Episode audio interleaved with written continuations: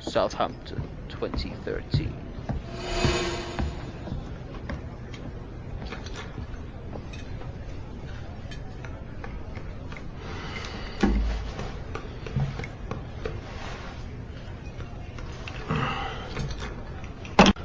Another round.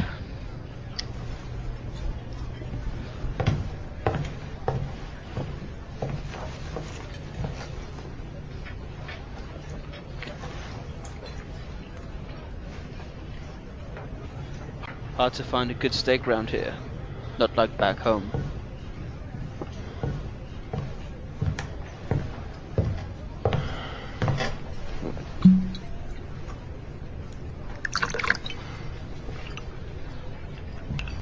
Fill her up. You've had enough. Listen, sweetheart. You're paid to pour drinks and look pretty. So how about you shut your mouth? How bet you get the hell out of my bar?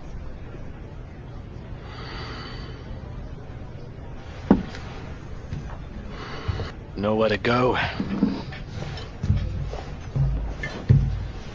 Ej, dama vas je zamolila da odete. I said she asked you to leave.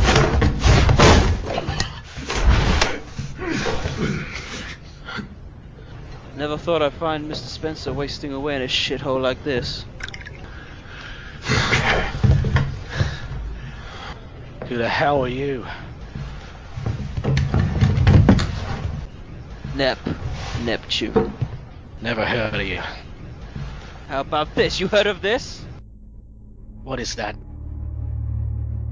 You really don't remember anything, do you? Podcasts. Pod. You can't hide in your past, John. No matter what you do or where you go. Who are you? What is this? Alright, you don't remember me. But what about them? George Trevor, the Batman. Newsbot. Look! I said look!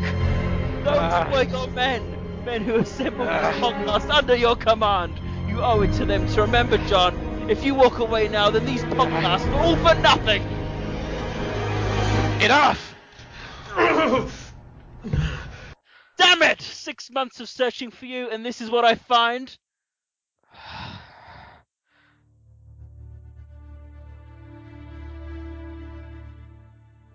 Project Umbrella? It's where you belong. Everyone's waiting. Everyone. Good evening. Hello? Hello.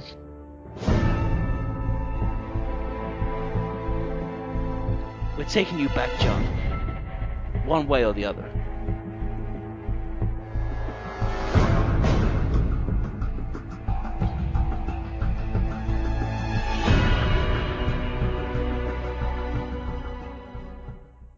Previously on the Project Umbrella podcast. The most ridiculous story point, the most ridiculous action moment in the entire game is when you're on the back of the helicopter and you're with the guns and Nishanak's chasing you by jumping on different helicopters. And Sherry, in her wisdom, is like, don't worry, shoot down the helicopters, the civilian helicopters. You know, that are being piloted by our agents trying to get us out of here. Don't worry about don't worry about them and their friends and family and kids at home. Shoot them! They're not civilian helicopters, they're new New umbrellas helicopters. Are they? Yes.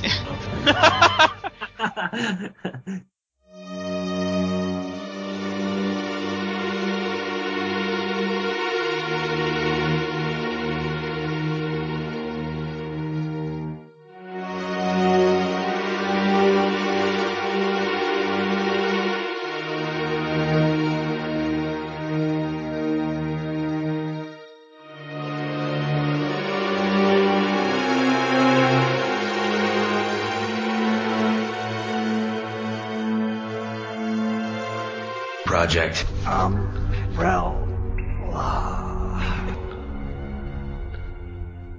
Hello and welcome to episode 14 of the Project Umbrella podcast. Wallowing in the quagmire of the disappointment of Resident Evil 6 and praying to the biohazard gods that there's a Revelation sequel. We have a wonderful lineup today for this very special podcast because it is, of course, our fifth anniversary podcast special. Yes, Project Umbrella has actually been going for about five years in some way or the other, so we can celebrate this fact with a wonderful podcast. So, joining us today, we have Newsbot. a founding member of Project Umbrella and webmaster of the URL. Significant contributor to the Resident Evil mythos. Website translator, providing rare and exclusive materials to the entire community. And almost encyclopedic knowledge of the canon. Over 1700 posts. From Belfast, Northern Ireland, it's Newsbot. Hello.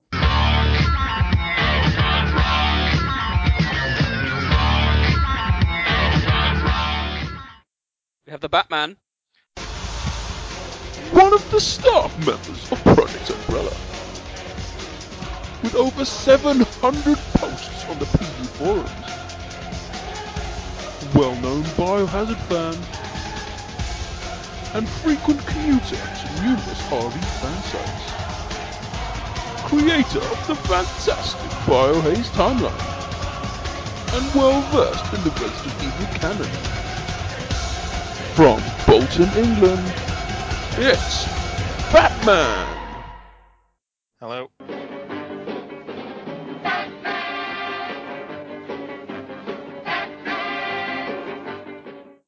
George Trevor.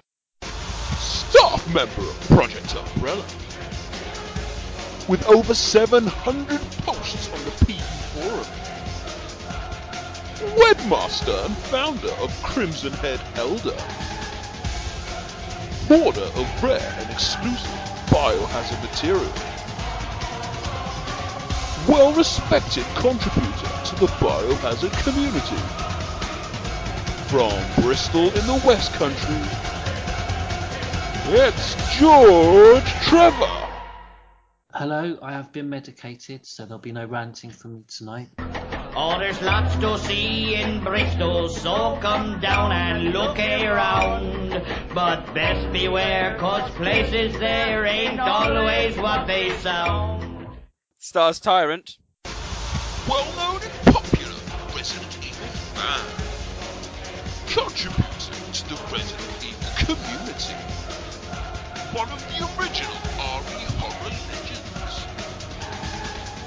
And creator of the fantastic timeline.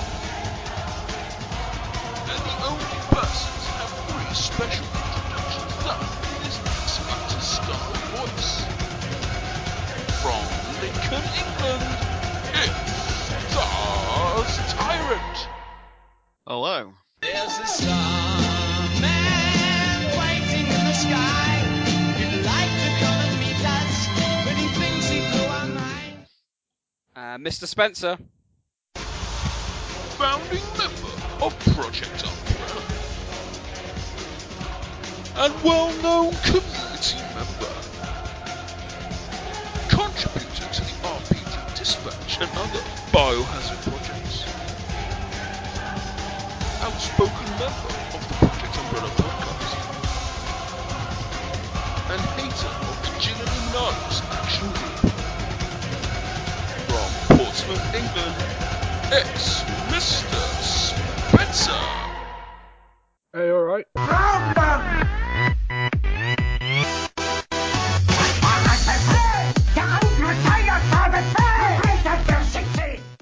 And me, Neptune. Founding member of Project Umbrella. And contributor to the website and articles. Supporter of the Resident Evil portable games. And author of the Confidential Report editorial. Mastermind behind the Resident Evil monopoly. From Southampton, England, it's Neptune! Under the sea, under the sea. There'll be no accusations, just friendly crustaceans under the sea.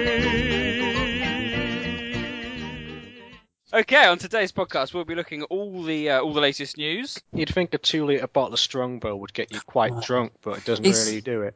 We've let him come back, and already he's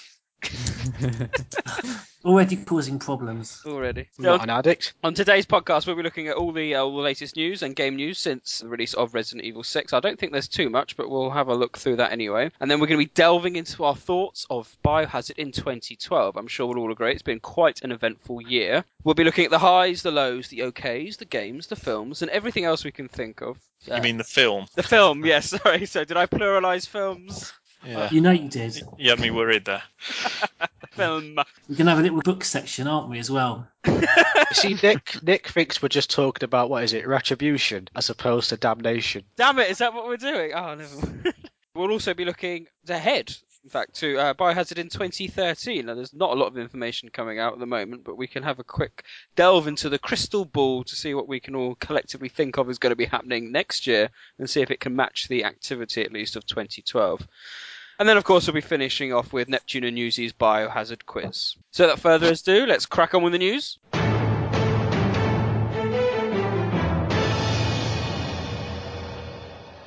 Okay, uh, first bit of news. Resident Evil 6 has now been out for quite a long time. Uh, then the sales are starting to creep back in from Capcom. Uh, latest news of the PlayStation 3 sales is around 820,000 units, I believe. Uh, I don't think we've had any uh, sales figures from Xbox. Has but- it broke a million? uh, this is just on PS3, but Okay. not yet on Xbox, I don't think. So I know the sales figures before the game actually got, or at least quite quickly after the uh, release, got scaled down a bit. Capcom suddenly realised that the reviews weren't particularly great, and it got reduced down. Any surprises? Hasn't it found its way into a top ten of the worst games of 2012? I'll tell you one surprise I had, right? RE 6 went to my local game for trade in, and guess how much they'll give me for it in in store credit? Go Ten on. pounds. You're joking. Ten pounds. You can buy it brand new for twenty Yeah. four ninety nine, I think. It's a terrible. why would fall you? from grace. well, for 25 quid, it's quite good value, isn't it? You should get some kicks out of it. Operation Raccoon City didn't go down that fast, did it? No, and I, I think I've got a theory on this. It's because it wasn't available at game. If you It remember, is now. It's actually more expensive to buy than Resident Evil Six. Them sales figures you mentioned, they're a bit low. well, this is just for PlayStation 3. I mean, this is what I um, had a look at Biohazard from, and they seem Wait, to. is that is that the biohazard figures from Japan? That's not including. Yeah, I thought it Doesn't- had broke. I thought yeah, it had it's about the two it's million, the it's I'm the. Jap- it's the Japanese seals, Is it- and they're only for the PS3. So In regards to RE 6, I watched it on YouTube even though I got the game right. And I couldn't have been the only person who thought this. How they built up Chris to be this sort of really alcoholic, guilt ridden. You know, I loved that angle for him. I loved it. It was very sort of old snake kind of feel about him. And I thought, great, because given all the shit he's been through in his life, I think he deserves that kind of, you know, that's going to break him. Hmm.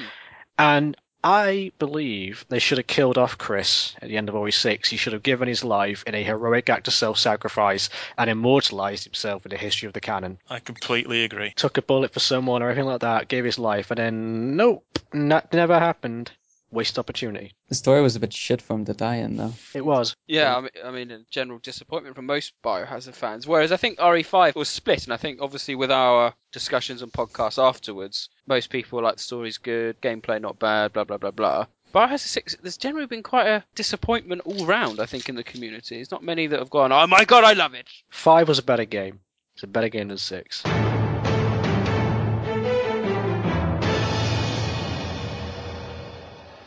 Other news, Newsbot has been moonlighting on Biohaze, announcing news before he puts it on Project Umbrella. I used to put them on. He's jumping Umbrella first. ship. I used to put them on TV first, but then a day He's gonna- later, the horror he's- would post theirs. Whoever's in charge of this little two-bit operation, right, need to get rid of Newsbot because he, he's showing signs of dissension here. He's going to jump ship to Biohaze. He's already going to be in Yama's pocket by the end of you know this month, so he's going to give them all the stuff. But we need all the stuff. So we have all the stuff. We need it. Project Umbrella Yeah, needs know. it. Yeah, we- Exclusive. Yeah, we Exclusive. we have it exclusive. Exclusive. Newsbot, did you want to elaborate on the news, i.e., the Biohazard Art anniversary, and what's coming out Um, with that? The anniversary thing is just one of the another box set of all the main series games again. But I know they did one for the GameCube, the Biohazard Collector's Box, I think it was. Yeah. Did that one, and then they did the fifth anniversary one. Then there was probably another one. Can't remember. They've done a lot of box sets, really. This one has access to all the digital downloads, isn't it? Uh, yeah, it's PS3 only, I think, as well. It's got revival selection and things like that. Yeah. 15th anniversary box set was better because you actually got a disc copy of all the original games. Any other news at all on the uh, on the on the game front? There's a new patch coming out for Resident Evil 6, isn't there? In a- In a couple of weeks, I think. Oh right, okay, I didn't know about that. What's that correcting? Story. Story. it actually finishes the files. Oh, at last. Does it? No. Oh. Uh, I think it's got like a. Uh, you can choose where you want to play in in a chapter, like it saves. You know, when you reach a certain checkpoint, you can play. If you want to replay that checkpoint, you can select it from the beginning of the level rather than having to play through the whole level if you want to. I think they've fixed a lot of multiplayer things as well. There are no real chapters. It's just five chapters, isn't it? Which are all one big thing. But like, if you wanted to skip through the first part of Leon's, where you're forced to walk through half the university, you Oh. can do if you want. I think. I think that's what it means. And gets rid of the QTEs if you want. Although arguably the walking part's are the best part in the game.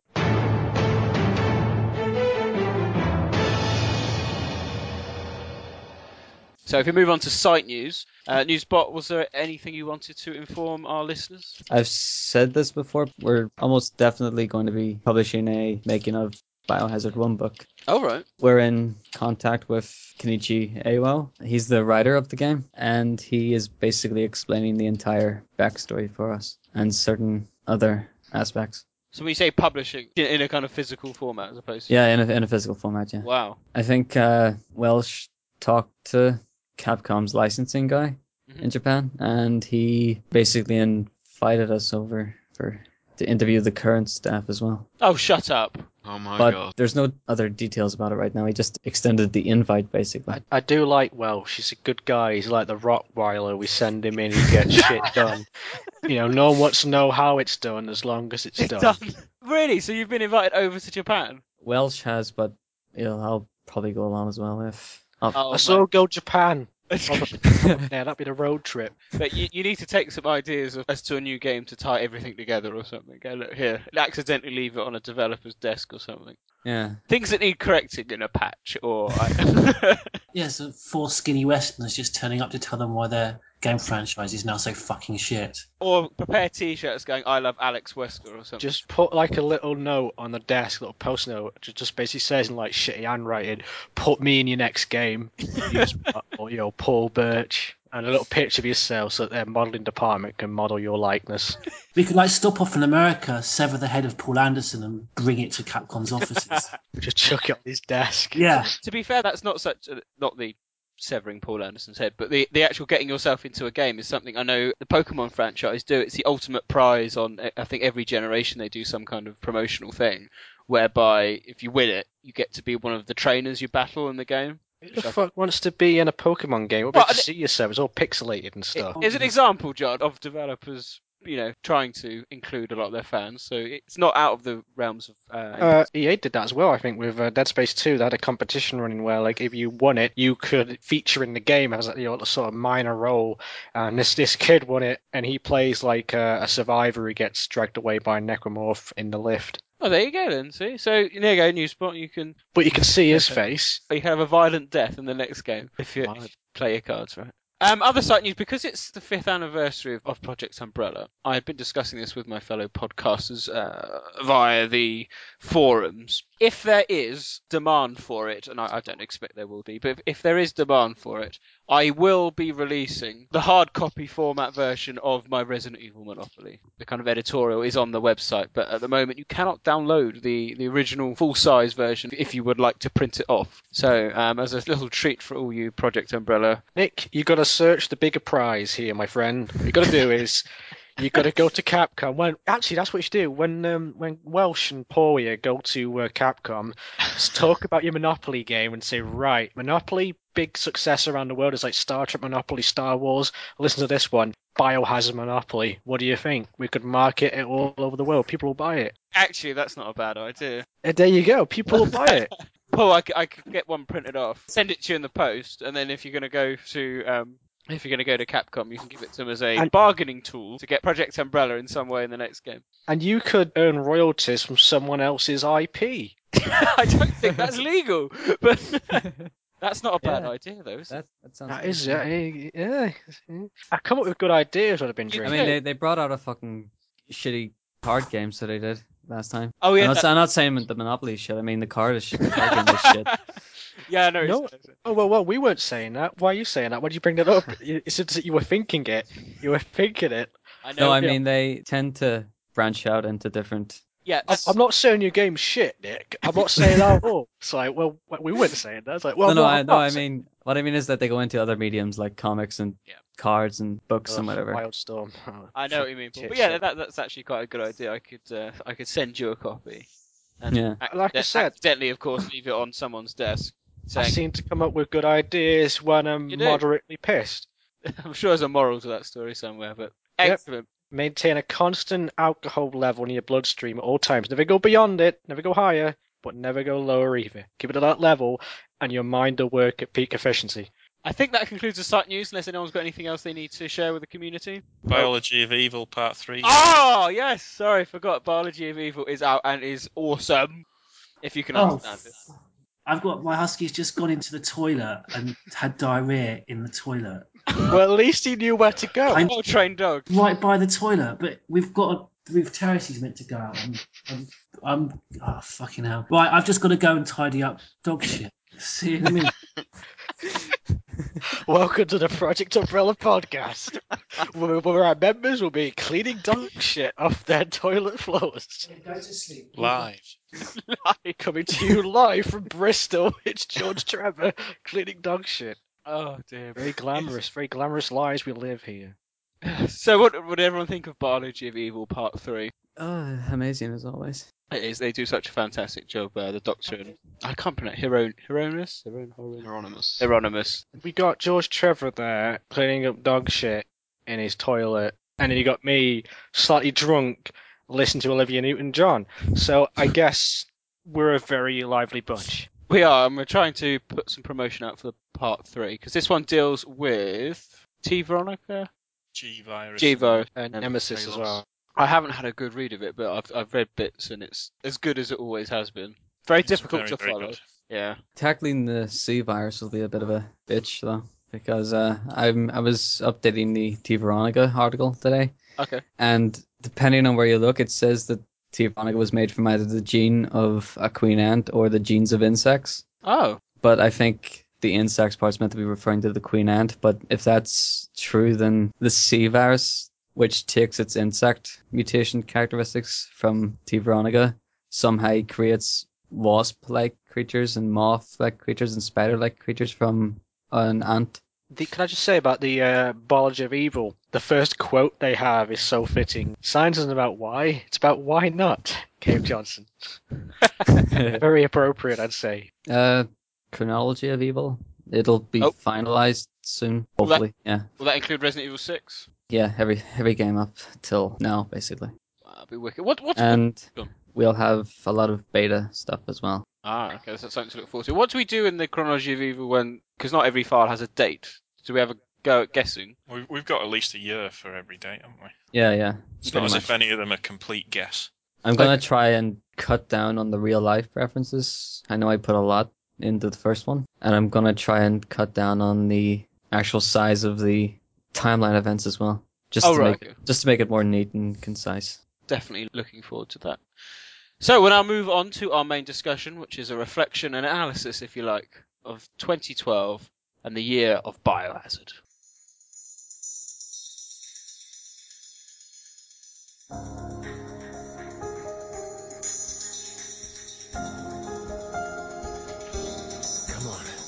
I got you.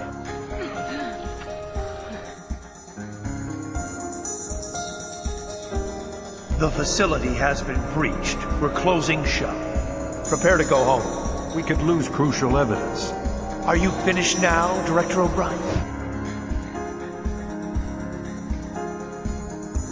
We are Veltro, vengeful messengers from the depths of the Inferno. Killed these bastards already.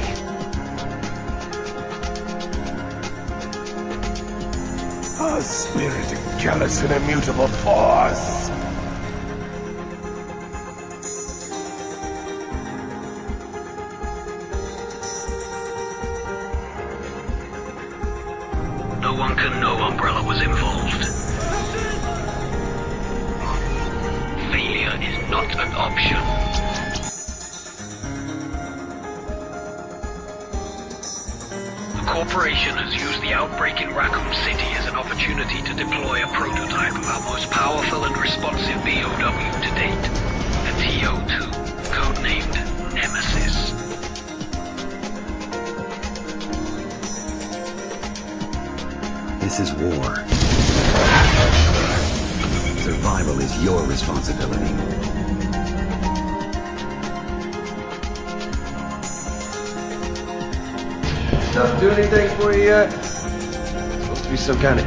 Booster, but I don't feel any different. You know, between me and you, I think we should ask for more money.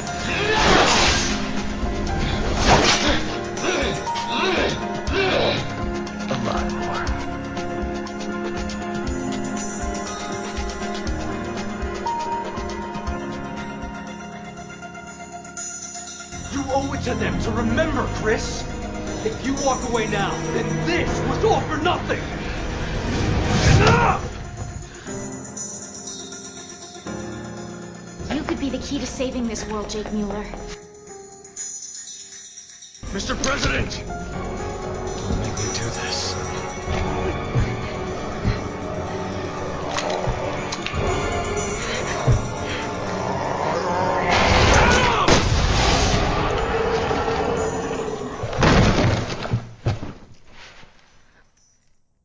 Okay, so we're going to be looking at the uh, year that is 2012, which I think we can all agree has been one of the busiest years in Biohazard history, probably coming close to, I think, 1999 and 2001 in terms of activity in the Resident Evil community. So we're going to be looking at all the highs, because there are some highs, I think we can all agree on that. And I am back. Excellent. So there are highs of 2012, and I think there are some lows as well. And we can look at kind of the positives and negatives, what we can draw from the series, what's going to be kept in the series, what aspects we can you know, try and maybe look forward to in 2013. So I think we'll start with maybe looking at the positives. So we're going to, we're going to start on a high. So uh, Newsbot, what did you think this year was the best for in 2012? What was the best part about 2012? Playing Uh, dog shit. That's this year, isn't it? We'll get we'll get to you. We'll get to you. Uh, Revelations, yeah. We've got revelations for Yeah. any particular reason, gameplay or story or Uh, both. just okay. Uh, Stars Tyrant. I do like bits in six. I do like bits in Revelations. I'm not really. Nothing really stands out apart from probably still the ending of Res Six with uh, with Ada. My favourite scene, I think, of any Resident Evil this year. Okay, Batman. Uh, I enjoyed Revelations a lot, and then it all went downhill from there. but uh, I enjoyed Damnation. I thought Damnation was enjoyable, but a bit pointless. I suppose with most CGI films. Uh, George, what's your views? Um, similar to Batman's, uh, Revelations was a, a real high. I thought it was absolutely fantastic. Uh, exactly what uh, I think Resident Evil should be if it's not just going to be purely walking around a mansion very slowly, picking up objects and doing archaic puzzles, which is what I would want. But Revelations is it was was perfect, and it went dramatically downhill from there. And John, what did you think? Well, I, again, I'd say Revelations was a, was a very sort. It went back to sort of the original kind of like survival horror kind of you know shtick, and then kind of went tits up with RE Six, didn't it? So Okay, well, I mean, we've all identified Revelations as a particular highlight. I think that came across certainly in our Revelations podcast, but let's dwell on that for the time being and let's reflect on what was, let's be honest, a quite simply sensational game for the 3DS. And uh, let's recap ourselves on what was great about Revelations. What the?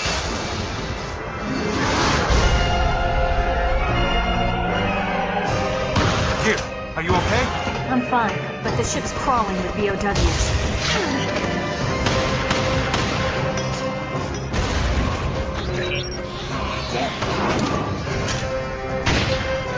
Damn it. These things are hiding everywhere.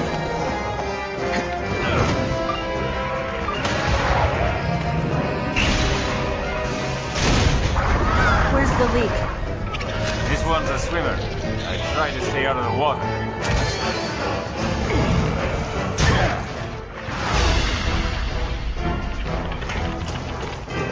Ready? I'm always ready, Jill. Stay out of my way. Ah, I miss field work. I hate to have to dirty my hands. Make sure you get my back. So, it's you and me today. Yes, looking forward to it. Let's have some fun out there. Abandon all hope, ye who enter. That was flawless. What have they created? We can do this, Chris.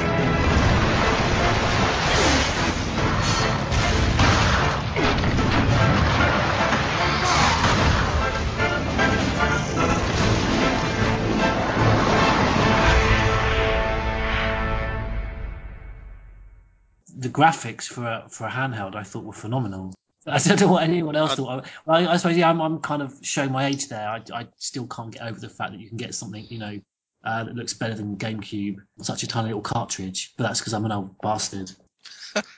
I, I like, yeah, I, I thought it was brilliant. The, the atmosphere was obviously very good. I love the fact that they went onto a boat because I thought it was a really good setting for Dead Aim. I, th- I think survival horror works beautifully where you can have those sort of the Shining style, you know, long, odious looking corridors.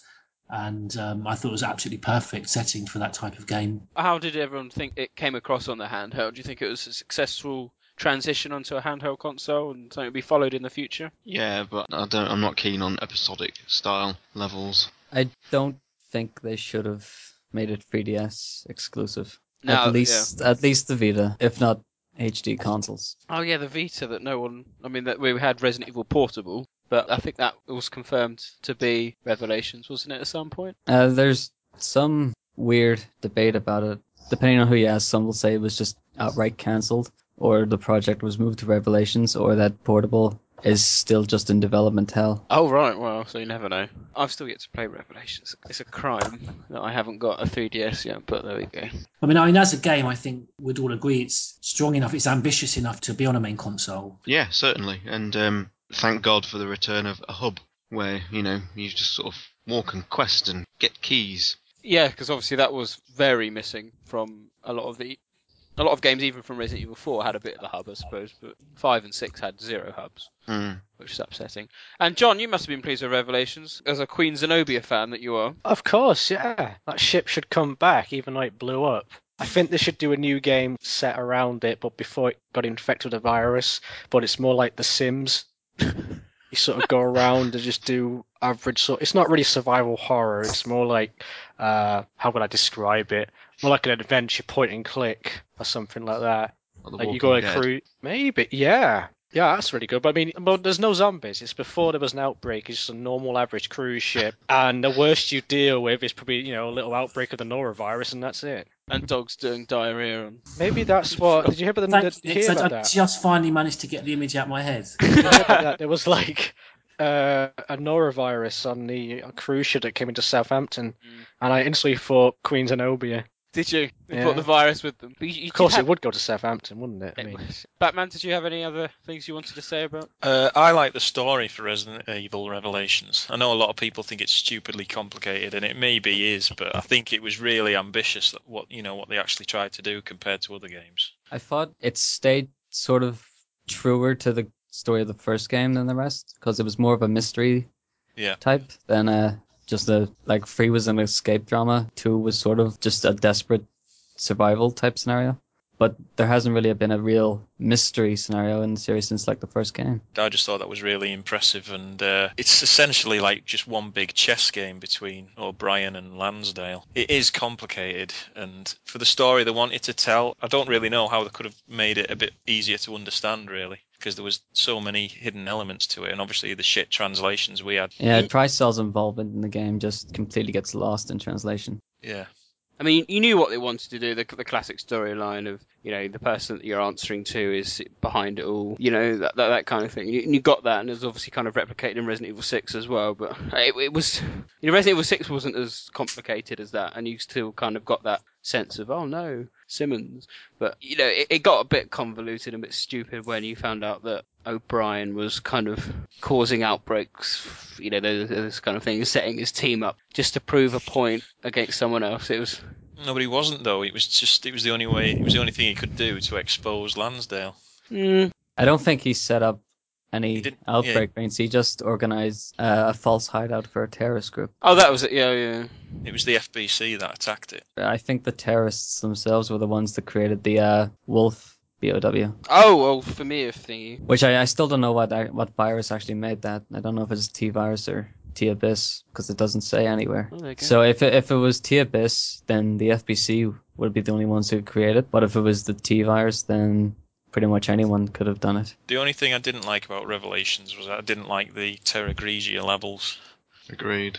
I thought they were a bit unnecessary, and it was nice to see the hunters come back in this game, but they dumbed them down so much. I mean, if you think about how hard they were to kill Yeah. in the original Resident Evil, you were just gunning them down for fun in this game. Yeah, I mean you get those two, don't you, in the mansion, in the same room. You're like, oh shit. And then you get hundreds just coming at you, and it's not quite the same. I think again with the Terra Grigia, it's a bit of a missed opportunity. Uh, they could have had quite a lot of good levels set in the in the chaos, a bit like what they did in RE6. You know, with all the hunters being dropped down and people fleeing, and presumably get the ooze as well at some point, but you never see them in the video. I like I like the Terra Grigia parts, but I think they could have been executed a bit better because they really just reduced them to the mob type boss fight you kind of get in five and six and four sometimes, where you're just continuously fighting a wave of enemies. Yeah, it, it seemed to get a bit tedious. Okay, so I mean that that was a positive. I think. I think we, we can come back to Revelations when we look at the negatives because I think we've, we've kind of touched upon some things there. But I think it's only about time that we move on to Orc, Operation Ra- Orc, Operation Raccoon City, which is that was back in March, I think now. So that's nearly a year old. Command, Nemesis located. Preparing to engage. In damaged state, that nemesis will attack anything. You'll need to disable it first. Oh, Orc, Orc, Orc. That was a really poorly placed release, like a month after one of their bigger. They were actually yeah bigger game. Mm. They released their bigger game on one handheld that wasn't actually that popular with the user base. Then they release the shittier game on the more popular consoles. It's just really bad decision. The whole strategy was weird as a whole because everyone was getting excited about Revelations, and then that release was completely overshadowed because they decided to announce Biohazard 6 like literally a week before it came out.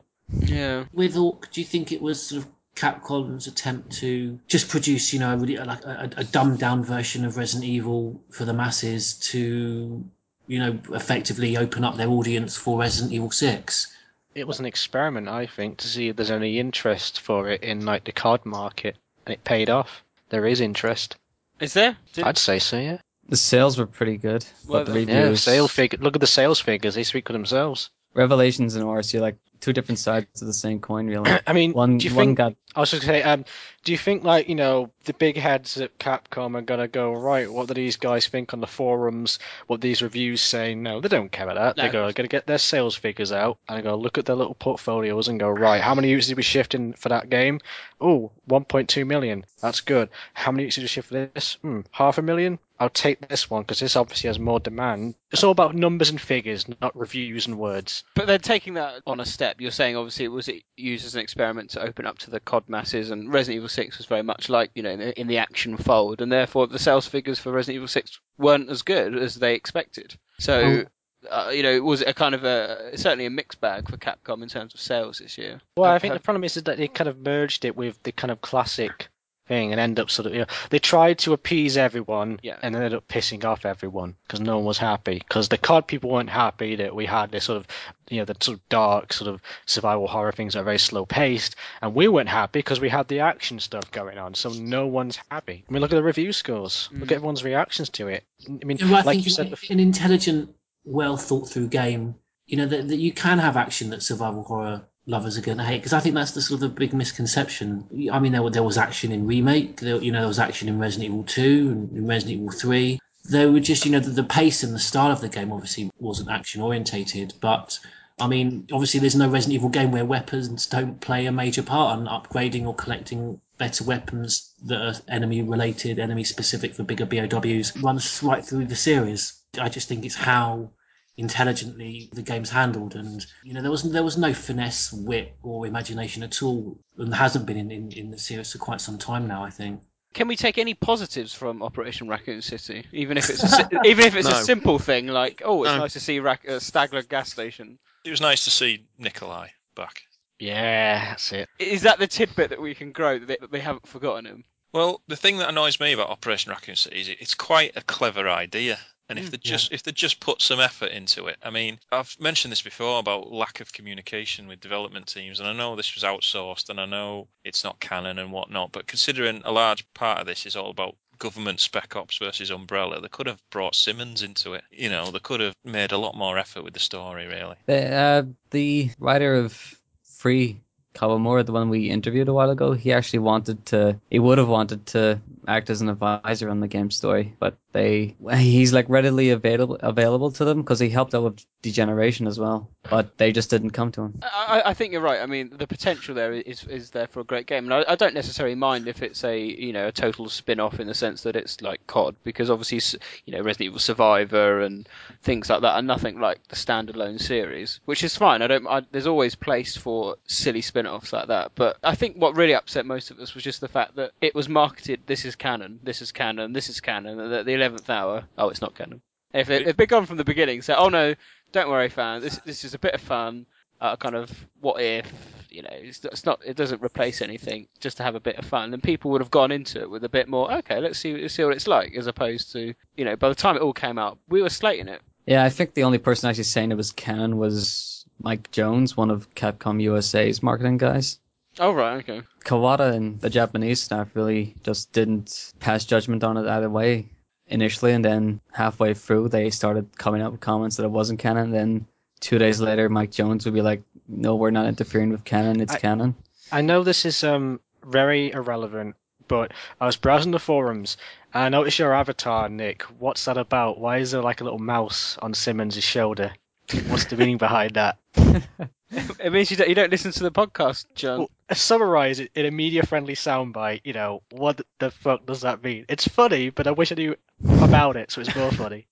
well it, it's a comment from the batman neo umbrella that's a great idea We theorised that uh, Dij was the main bad guy in the whole series. oh god! And I that- gotta go and watch Disney's podcast. Oh my! Uh, what? How? He basically sits on S- Simmons' shoulder and tells him what to do. and he whispers neo umbrella that's a great idea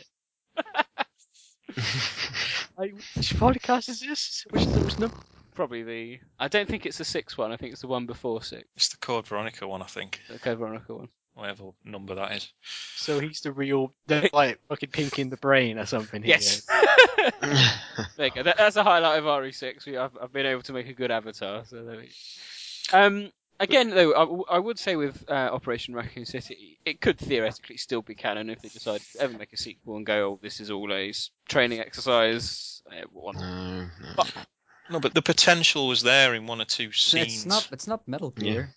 I know, It's yeah, that's what- VR training. Sure, sure, but and I, I actually like the characters. I, th- I thought the uh, some- I thought they were fucking horrible. did you? I, th- I thought they were okay. I mean, I, I like obviously they're a bit Can I different. stop you there for a second, Nick? I know you're in mid conversation.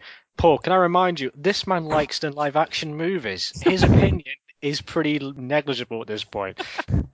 It's like he's got no credibility here. There's a couple of really nice tie-in moments. If they just maintained that and kept the geography the same, uh, and irrespective of how poor the game is, I, I could have appreciated it. but it just fails on every conceivable way.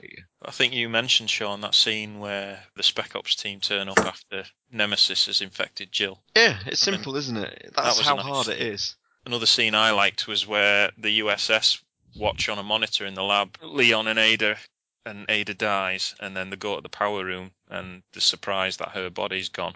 Yeah. You know, that was a nice little subtle touch. Apart from them two moments, the rest was just utter bollocks. Like taking Mm. Claire around the sewers to find Sherry. Just it can be so disproved with the main canon that it just has no reason to exist. It's ridiculous. So we don't hold up much hope, or at least uh, not a positive for the So, with so what have what have we learned from the past ten minutes of conversation? That we still hate Operation Raccoon We City. still do, We we hated it still do. before, and we still hate it now, and we're probably going to hate it in like twenty years' time. I went into the game trying to like it, Mm. but then the first line Hunk speaks, he talks about the G virus being a compound. A compound's a chemical. It's not. It's, Is that- it's, that it's, it's not a fucking virus. I just got annoyed in the first level when you constantly died from bloody Birkin, and that I think George will remind Oh, you of that that bloody mechanic of like you couldn't get out of the way. He Yeah. kept smashing you over the head with his silly little thing. It felt a bit straight away for me when you went to Birkin's door and the lab just was completely nothing like the lab in Resident Evil 2. And that you know, there was Slant Six expecting the core fan base to just accept it. Yeah. So yeah, yes. So John, in- in answer to your question, we still don't like it. We still think there could have been more effort gone into it. About Birkin's door, you know how they just reused the dialogue from 2? and act it worse. Yeah, there's no gunshots. Birkin just kind of screams. Oh yeah. Oh, about when, when he's get when he's been attacked and, and you're Yeah. waiting outside the door. And the Did scream, the scream is so poorly, like, I don't know the word, uh, distance between his actual lines. So he finishes his line, and then immediately two seconds later, he screams as if they shot him mid sentence. You don't think I'll just, just- hand over just- my life's work? Ah! yeah, it's just, just really, really poor. Okay, well, I mean, we we kind of t- there's nothing else you really want to talk about, I suppose, with Operation Raccoon City. It's a it's a sour point of the year, saved a bit by Revelations being excellent. And we've touched on the negatives of Revelations, I suppose, with some of the storyline, but that kind of linked in with Resident Evil 6. I thought followed quite a similar story structure, at least, uh, which I've touched upon earlier, with you know who, who's behind it all and Simmons being in charge for everything. So let's do negatives of Resident Evil 6 first. we can spend some time. Nick. Oh, do you want to do it in chronology? Okay, fine, we'll do it in chronological order. In between Resident Evil 6 and Operation Raccoon City, we had the second CGI film, a sequel to Resident Evil Degeneration, which was Damnation, another film for Leon and all your Leon fans to get a kick out of him. The odd insertion of Ada, as it transpired, although I think every fan was quite excited that Ada was back in this. Once you watch the film, her role was very pointless. Looking for someone?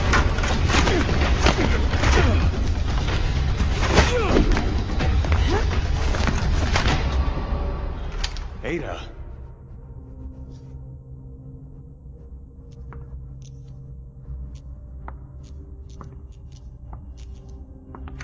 It's been a long time, Leon. What are you doing here? I was about to ask you the same thing. Did you release the Plaga? Don't make me laugh. I'm not interested in defective products. I'm just here to lend them a hand.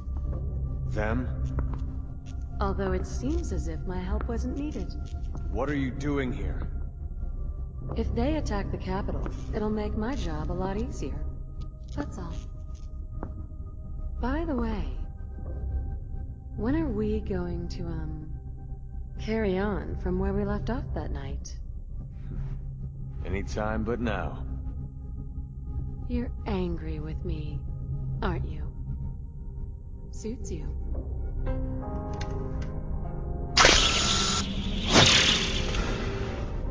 Quick word of warning! This town will be purged soon!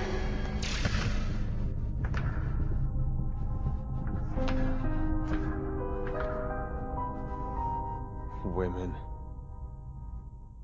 I think that was the general consensus. Apart from that, I, I thought, just my own personal sense, I thought it was quite enjoyable. I think I've only actually watched it once since owning it, which is quite sad. I should try and watch it again. I think I got more of a kick out of the little tidbit at the end with the doctor doing all the experiments. That was I like that little extra showing all the um, the history of like the Licker and the Cerberus BOW and things like that. But I thought the film was fairly enjoyable, and the quality of having the um, the tyrants come back was amazing. I thought that was great. So that that was my positives from the Damnation. What did everyone else think? I agree. Tyrants coming back was a very, very nice thing. They've been gone for far too long, and, and the moment they, they were back, you just was very, very exciting. Um, Ada's involvement is is odd. Pretty much assume then it's not Simmons the end, don't we? So who is it? His brother.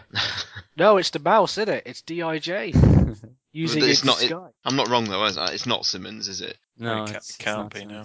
We thought for sure it was because it looks like the exact same model, the exact same clothes, and you can even see the fucking beard from behind. But I think they probably just didn't really design that person. Just decided to reuse Simmons's design from the back. I find it really odd how Damnation is completely unrelated to Six, considering it had the same scriptwriter. Hmm. I find it very odd how they've done a prequel to RE6 in the form of a manga comic that's never going to be released in English. And yet you've got this quite well made CG film with a worldwide release with the same scriptwriter coming out a month before the game, and it's just completely unrelated. The story is a bit. Uh, it's one of the weakest ones in the series, I think. It just doesn't explain anything either. That new plague or whatever it was, didn't explain how it worked or what it even did, really. Yeah, I think the series suffers from it's in a lot of the series materials where they they have a good foundation for a plot, but then everything beneath that foundation is just uh, it's bollocks really. John, what did you think of um, Damnation? Have you seen it? I haven't seen Damnation yet. Oh, okay. Sean, any uh, anything you want to add? Um, no, not so much. Um, it just it, it just has that whole. It's very it's a very apathetic film, isn't it? It's very easy to not care about it. As much as it, the last sort of half an hour is very action packed and enjoyable. It, the whole sort of film just, I I think, in retrospect, Degeneration is the much better movie. Ooh, that's quite It's a very controversial. underwhelming. I, I remember us all being quite happy about it because we did a podcast quite quickly after it. But then I suppose we hadn't had Resident Evil 6 at that point, and so we were hoping for all these connections, which you just touched upon earlier. That links to Resident Evil 6 were none. There's there's a reference to Damnation in Six's files, but it's nothing really substantial. It's just about Ada being in Eastern Europe. That's it. Yeah, I mean, I, I don't know. I found the context a bit underwhelming, really. I mean, warring republics of Eastern Europe. I mean, I've got relatives that are from Eastern Europe, so I can be rude about them. I find Eastern Europe well one of the most dullest parts of the planet, and you know, to set to set a story in there and that long dialogue we got at the beginning, telling us about the you know the warring republics. So it was just all rather dull. I don't know if anyone else found that. I was hoping for a bigger focus on BOWs actually being used in war, but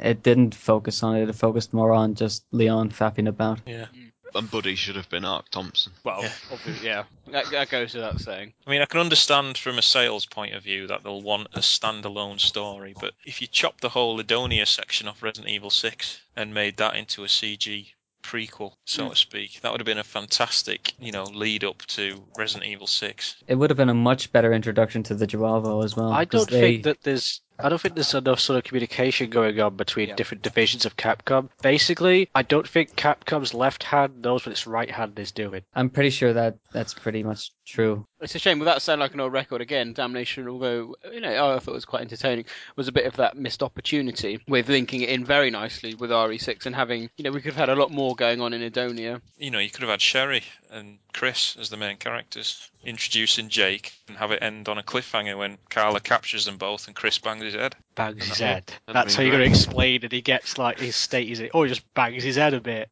and he's weird. That's I can imagine John sitting at a um, what is it like a, a a meeting for like you know concepts and such.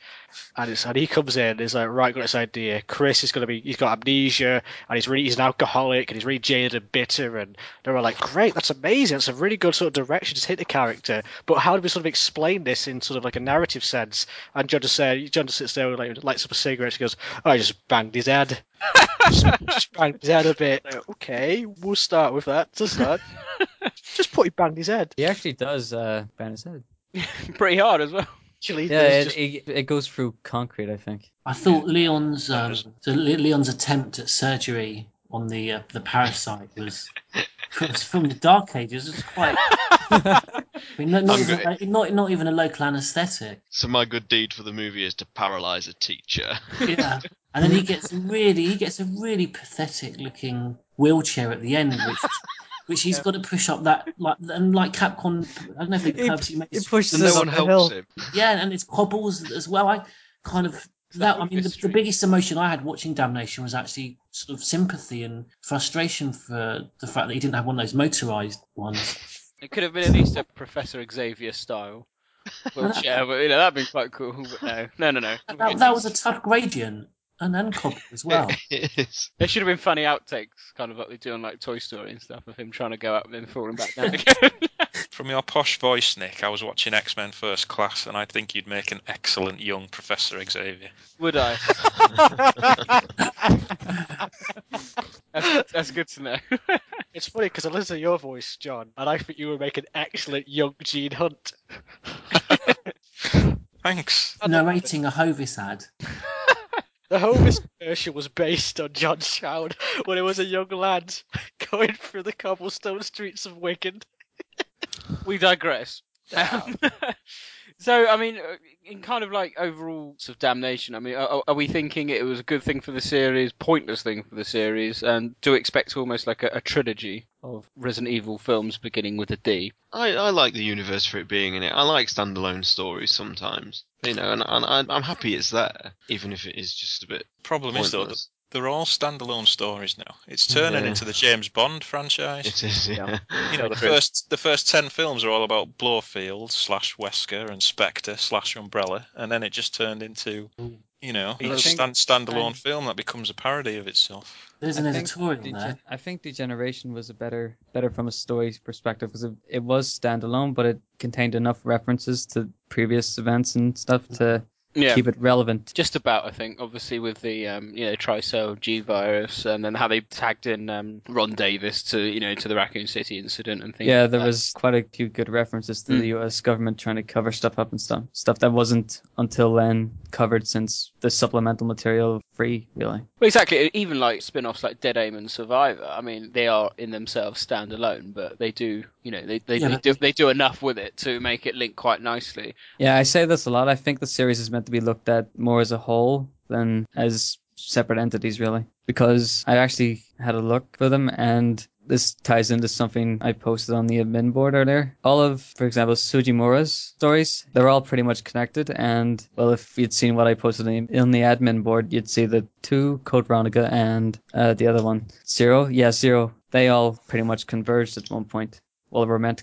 And they've sort of kept it. Five continues the whole progenitor thing, and six continues the US government thing, but adds the whole useless Carla Radame part. So I, yeah, I'd, I'd say the whole series is like a big hole, except for stuff like Damnation is the only exception, I'd say. The problem is that, as, as I alluded to in one, it's just a case of they're almost like looking at that degeneration map, aren't they, and going, "Oh, where should we have the next one?" You know, I think they've covered every possible geographical location, at least visually, as to where they can go, with possible exception of Australia. the story itself though doesn't move on you know i mean with six and um, to a certain extent five and with revelations very much so it's just a big you know convoluted mess that doesn't have any sort of bearing on a running theme you know almost as you say completely standalone and don't actually do anything specifically to add to the, the story in, in the way that it I think, for example, Dead Aim did. You know, it, it was standalone, but it added something. You know, you had the the aspect of uh, an umbrella facility having to be on the high seas because of what was going on with the company and and, and, and had been shut shut out from everywhere.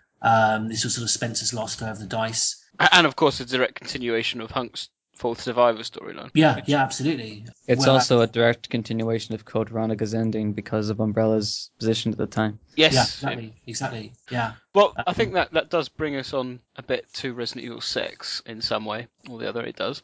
Um, so we can move on to that.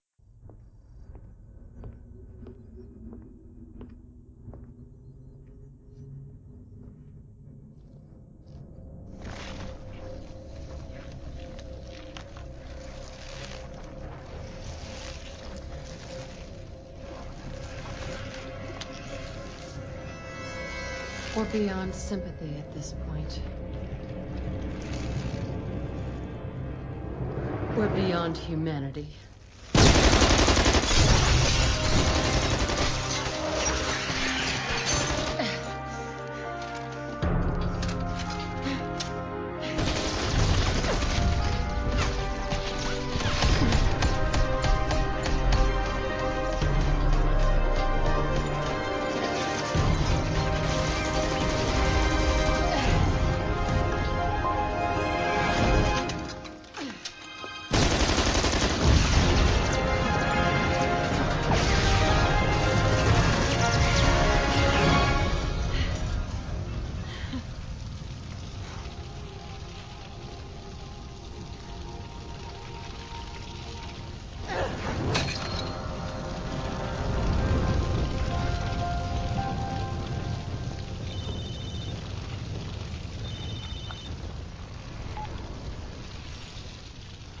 Job, huh? Sure. My schedule just cleared.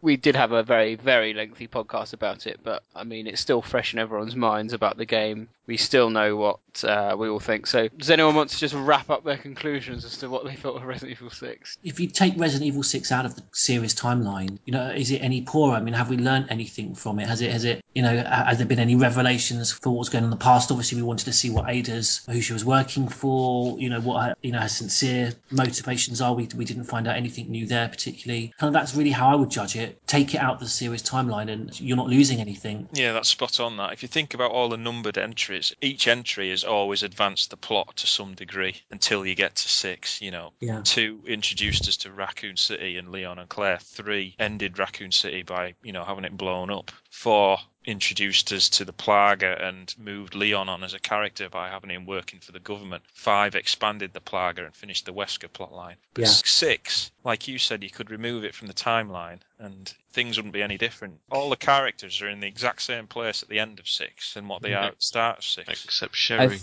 I think six would have been better if they just removed the whole Carla stuff. Suzuki's really, really idiotic clone desire that ended up getting in anyway. I think they should have kept that completely out and mm-hmm. focused on the US government's part because the US government's part has been hanging since free and has never really been approached really except for degeneration with hints at it. As and I six six clarifies it and clears it up, but it's sort of buried under a pile of shit basically. But as I said in the last podcast, the whole point, I don't mind Carla, I just don't see the whole point of the clone. The whole point of her being a clone is seemingly done for that one scene with Leon and Chris pointing guns at each other. Yeah, the, the entire story, the entire game was based on that one image. I yeah, think. I think, no, I think you're right, and, and that's where and the I think game they, they tried they tried too hard to keep that image relevant, Mm-hmm. even though in the game itself it's really really throwaway. It's just there for a s- tiny insignificant scene and is never really touched upon again. There's no real They- conflict. Six did introduce something though. It gave us a new thread because they introduced basically the Patriots, didn't they, with Oh. the family? You know, they so Well, this is it. I mean, I think every Resident Evil fan slated four and five, and yet time has been a bit of a healer for these games, and we kind of look back on them with different eyes depending on the future releases. This may happen with Resident Evil Six, so we and you know, John, you just set out what each game kind of introduced. We may go in years to come. Resident Evil Six started the C virus arc, but but you just know it like, won't. But like I said, I mean, with the family, I mean, like I said, Simmons is dead, but would you say the family is still at large? You know, they're still But what's a, the a point? threat. What's the point? You've got Tricell Yeah, in exactly the same position. There's files in six you find around the point where you beat Simmons. Uh, the ones detailing his transformations actually have notes at at the end on the RE.net versions, where one mentions that they are going to try and get the C virus Simmons was infected with, the improved one, and then another one says that they've already chosen a new leader. So It's just Oh, That would be all well and good, but you know, in Resident Evil 7, they're not going to be mentioned.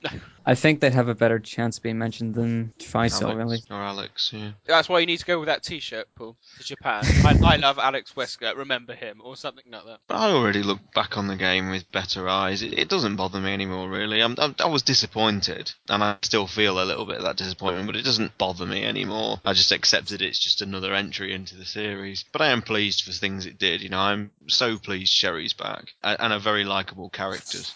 As well. Yeah, I mean, I think that's the positive we can take. The way they handled Sherry after initial reservation about it, I thought it was a natural progression for the character. She still seems quite vulnerable. I thought throughout the Mm. game. You know, even though she's an agent, she's not a particularly good agent. She wasn't like Leon going around with his stupid quips and.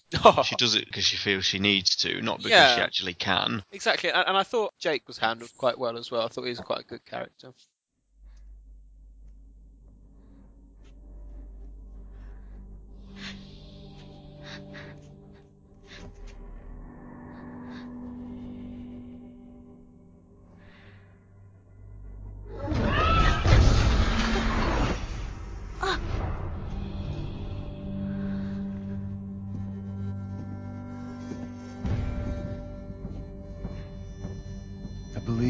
Deal.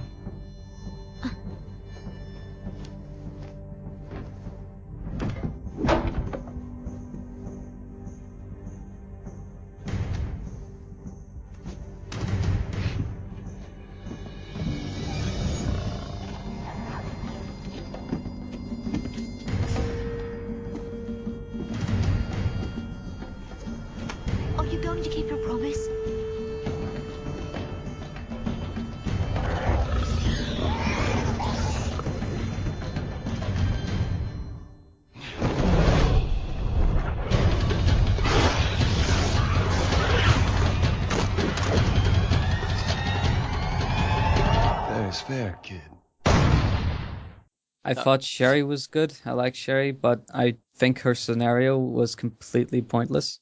Yeah. And Jake was handled well, but he was pointless as well. So the game could have done a lot better without Carla, Jake's scenario, and Jake himself, really. It could have done a lot better without those. It would have been much more concise and consistent, and it wouldn't have gone on into this really, really sad, insignificant story. So pretty Yeah, much all the all the new additions, apart from Simmons, it was. Yeah, they should have just focused on the government and Ada, and Yeah, you no. would have been fine. You would have had a great story. That's all we wanted, really, wasn't it? I mean, as I said, I remember Paul you saying before the game, all we need to know is government's involvement and who Ada works for, and I don't think we've really had any of those questions answered. What was so frustrating is though that we had a story in waiting that was you know perfectly set up in um, Lost in Nightmares. We, we, we, it's a game which I actually keep forgetting. It almost gets swallowed up by Resident Evil Five. But the whole the Wesker children at, at Alex Wesker whereabouts. I mean, I thought that was absolutely perfect for uh, you know a main title that was was progressing something that occurred in a past game. I think they will approach Alex, but I think that from the timing of Lost in Nightmares, I don't think they could have managed to fit him into the concepts they already had for Revelations and Six, since they were pretty I'm gonna, much I'm gonna call it time. now. Alex Wesker will become the new leader of the family. Yeah, probably. You never know. And thus, and thus all is redeemed. I, I mean, I don't even think we're going to hear from the family again in the same way that they just suddenly they suddenly appeared in six. Yet, obviously, with no reference in any past game at all. Yet, apparently, we're in the background, which obviously is completely contrived. Because if they were, then they, you know, they would have had a handle on things that were going on, you know, in Resident Evil two and three. So Yeah, they. I think that it says they did. Simmons is their leader, and he's the one who ordered for Raccoon City to be completely bombed. Really, he pushed that planned food to the president and whatever, which tied in very well, No, and was okay. precisely what I was hoping for. What about Ron Davis? In my an ideal world, I like to think that Simmons, Ron Davis, and possibly Lansdale were in collusion. I think it goes like once Raccoon City happened, Simmons or someone else in the government brought up the sterilization operation idea, and then Simmons really vehemently pushed for it, and then that's when the committee that Davis was in was set up, and that's that's how they're both involved in the thing. Killing Simmons off in six was the worst thing they could have done as well. I, I totally agree. I actually think he's a great villain up until the point he gets a injection in his neck. He didn't get enough screen time, and he had an absolutely awful send off, really, if you can call it a send off. I don't hate it though. I, I don't I don't hate it. I- actually Yeah, I, I quite a lot don't hate it. I, I think it's a good game, but it's not. It's a meh Resident Evil game, really. Mm. and like I say, it has moments that you know I really like. You know, I like Sherry reminiscing on old days, and I just think Ada's ending is stunning. It's I just can't shake it. It's it's, brilliant, and I think now we've had this game and Capcom have got it out of the system. They cannot play any more Ada cards now. The next time we see Ada. I think we are going to have to start learning things about her. I don't think they can just have another game where she leaves a message to Leon and leaves. You know, this is it, that's it now. It's played. Time for some answers. I think had they hinted at least at who she works for in six, then I think her final scene would have been much. You'd be much more able to appreciate it really because you still don't really know if she's good, evil, or sort of in between yet. But what, what answer would have been satisfactory for the fact? I mean, bear in mind a lot of you know non-hardcore fans. If it suddenly turned out that she worked for Tricell, we would be like, oh wow, brilliant, or something like that. But then you know. Most normal players wouldn't care less, so it would have to have been someone fairly in the within the game environment. So for, for, for, for non-fans, You know, Ada shows that zero remorse for the fact that there's been a big terror attack on her homeland, does she? She's absolutely not not bothered at all. In six, she never makes one passing comment or anything, does she? I think there's just that one. She does make a reference to, oh, this is this is terrible. She wasn't joking about causing hell or whatever. And there's just that one scene, one short few seconds of her in the helicopter, just looking down, all sorrowful and whatever. But because of how the way the way she's acted, which is like a cocky bitch basically, she's just you can't really get a bearing on what she's really thinking, really. But going back, I think the only resolution for Ada, for me personally, would be if it if it turns out she works for Alex. That's the, that's the only sort of spin they can put on her. That I would be sort of all right. That works. What, Yeah, that'd be- yeah, maybe one of her age. Problem is, I think it wouldn't work really with timeline wise. Yes, I was gonna say, um, Ada, Ada would be an agent for that Prime Syndicate thing for a couple of years before Raccoon City, I assume. And Alex Wesker only really went out on his own from Umbrella in around a short few months before Lost in Nightmares, I think. But t- talking of like large international corporation and a family that we've touched upon here is the anomaly that I thought was Neo Umbrella, and Biggest load of shit. I, I know exactly. And who's funding it? No, you don't. You never find out who's really funding it. What's the point of it? And I, I think the funding part was that the whole thing was really just Carla using the family's resources. Yeah. Right. I think that was the whole deal, but they never actually explain it. So it's kind of frustrating. And then the files, when they do hint at it, they literally just hint at it and let you just leave you hanging. Really, it's one one reason. One reason I wish Takanaka would have worked on the files because his files in five explained almost pretty much everything. They left nothing to chance, really. So what what is the logistics in Capcom then? You know, why don't they retain people amongst series? Is is it a personal desire for them? Do they just move on to different projects? I can't understand why you wouldn't source that particular person again. Yeah, it's it's really it's really weird, really, because uh, I know that with the older games they were really it's it's hard to explain really because sometimes they're really strict, and then sometimes they're just really lackadaisy about who gets to work on what. Because Flagship were able to write the stories for Survivor and I think another game, but I can't remember, without the actual approval of Mikami and whatnot. Whereas Kawamura, for example, he wasn't able to cover certain things that without Flagship's permission. So it's really just a weird, weird power structure really in Capcom. I mean, I can't understand. I mean, how they had like Sugimura be the main writer up until was it four or Yeah. the original version of four, and since then each story seems to have been written by you know a different person. I don't understand why they don't just pick a writer and have him write every single entry, so at least there's a bit Oh, of consistency piss. My mics are muted all this time. I've been talking to myself for the past ten bloody minutes. we've been missing out on your words of wisdom. Yeah, I wonder why no one was replying to me. Thought, oh, no, have I annoyed anyone? I hope not. okay, so I mean, there, there is a lot of negatives there. I mean, I didn't particularly like the way the gameplay is going. I ranted and raved in the last one about the controls, and you, you got used to it after a while. But uh, there- there's little bits that really annoy me, like the kind of double HUD, you know, with the with the way you wanted to combine things. It just wasn't as user friendly as it could have been.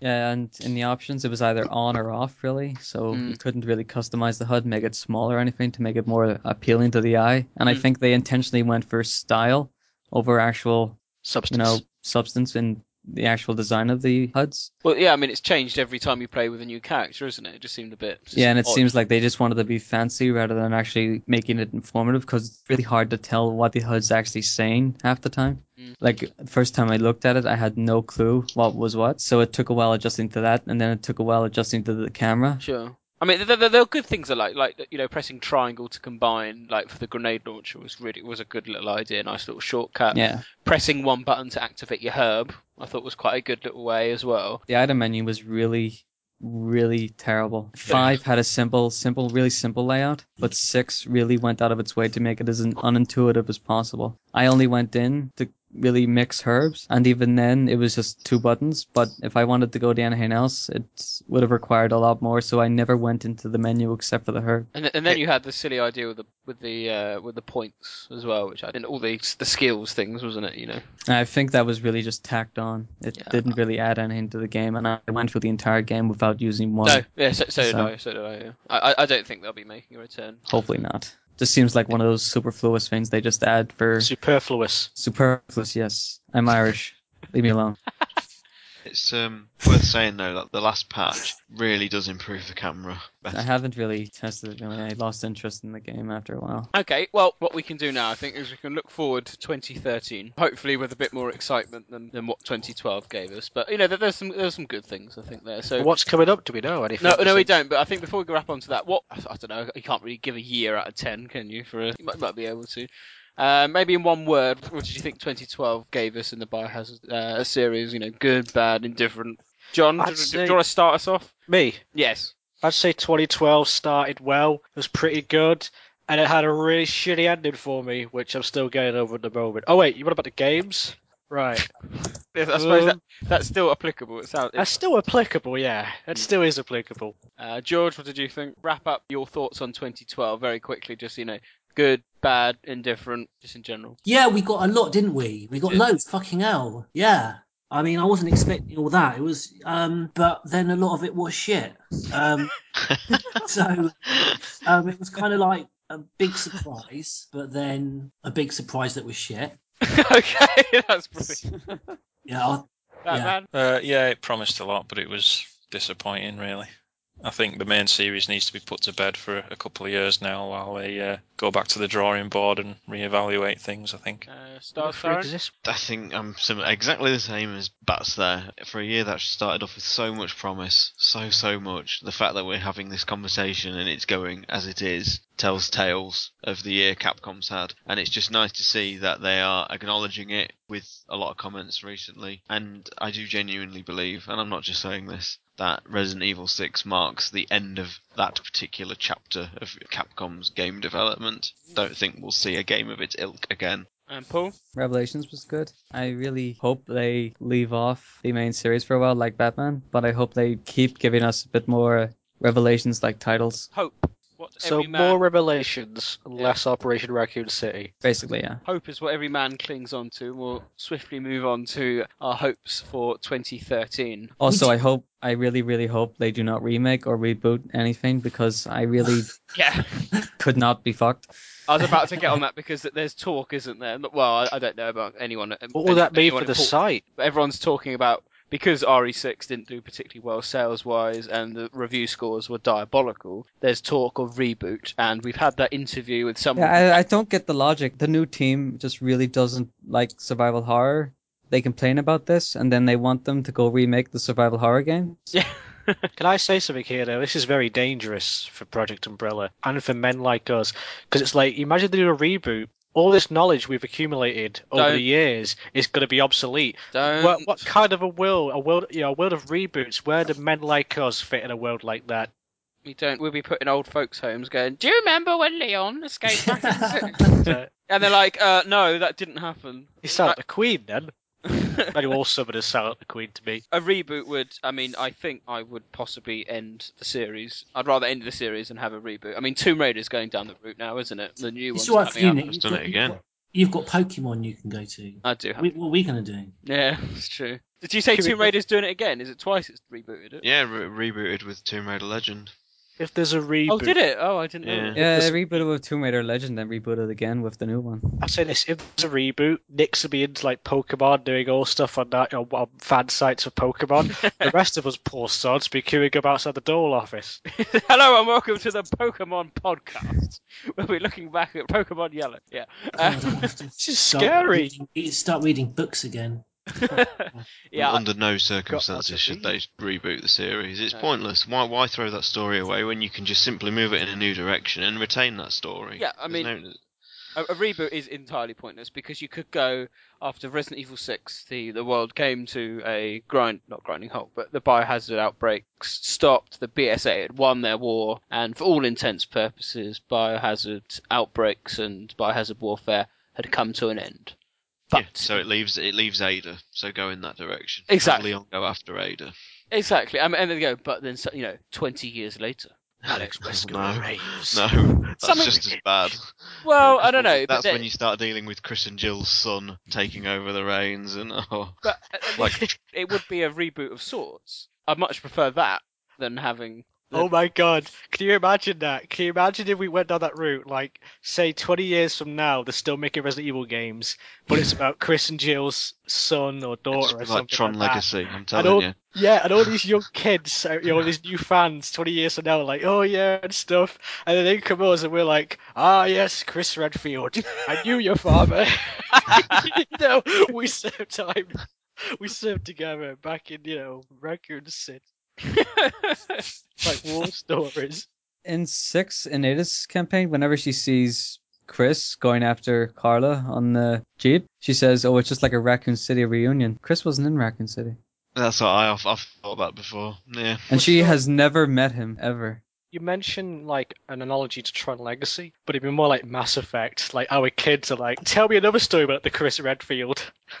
You just touched on something, Paul, that I didn't mention in the Res 6 podcast, but how has Chris simply never heard of Ada in like 15 years? How? How is that possible? I think it's just because she's only been around whenever Leon's been involved for some contrived reason. but surely through, you know, maintaining information, they, you know, Leon possibly. No, no, I don't. I don't think. I don't think Leon's ever actually mentioned Ada because he, remen- he mentions Krauser and stuff in his report at the end of four, and he Oh, mentions right, the remnants of Umbrella, but he doesn't mention Ada for some reason. Well, Oh, he's that- protective that- of her, isn't he? He's, Yeah, he's protective that of her. works actually. Yeah, he knows. He knows she's a bit shifty, so. You know, he knows she's a bit shifty, but you know he knows that she's not gonna use something to destroy the world or whatever. Exactly. If he did mention in reports, the BSAA would probably be after her. That's good. Okay, you've sold me on that one. So that's collectively then we can all hope there better not be a bloody reboot. Oh, Of, no. of, of, of, of Reboot the the, films. Reboot the, the live action films. Do that. They've s- they've still got quite a lot of hanging plot threads somehow.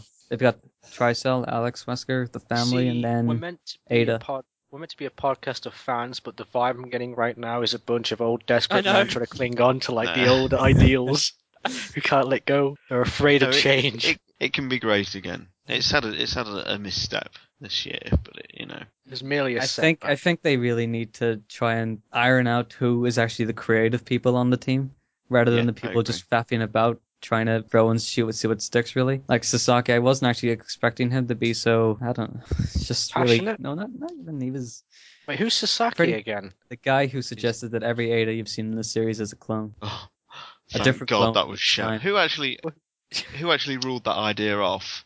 Uh, I think it was probably knighted. it was probably Hirabayashi because he was the one actually supervising the entire story and making sure everything connected to the previous games. Well, who's that So- geezer that did the um? What is it? The guy who did Umbrella Chronicles, that young-looking guy. That was like- Kawata, I think. Kawata, yeah. What, what's is is he any good? Should we get rid of him? He he Oh, was. get rid of him. Get rid of him. uh, I think he's good, sort of, except that he kind of with the Chronicles games he tried. He should have just stuck to either four or the old gameplay style. He shouldn't have went trying to get a light gun system out of it. But he knows he knows that he's already like went on the interviews and said that he likes survival horror, but survival horror is not as profitable anymore, and he thinks the series should at least experiment with Revelations type games, or ORC type games, and then a sort of midway game, which was meant to be six. But we've got Dead Space 3 coming out next year. Let's do a beat 'em up based on Resident Evil. I'd play it. A beat 'em up game. They did that with Onimusha though, didn't they? Uh, yeah, they did. Why not do Resident Evil?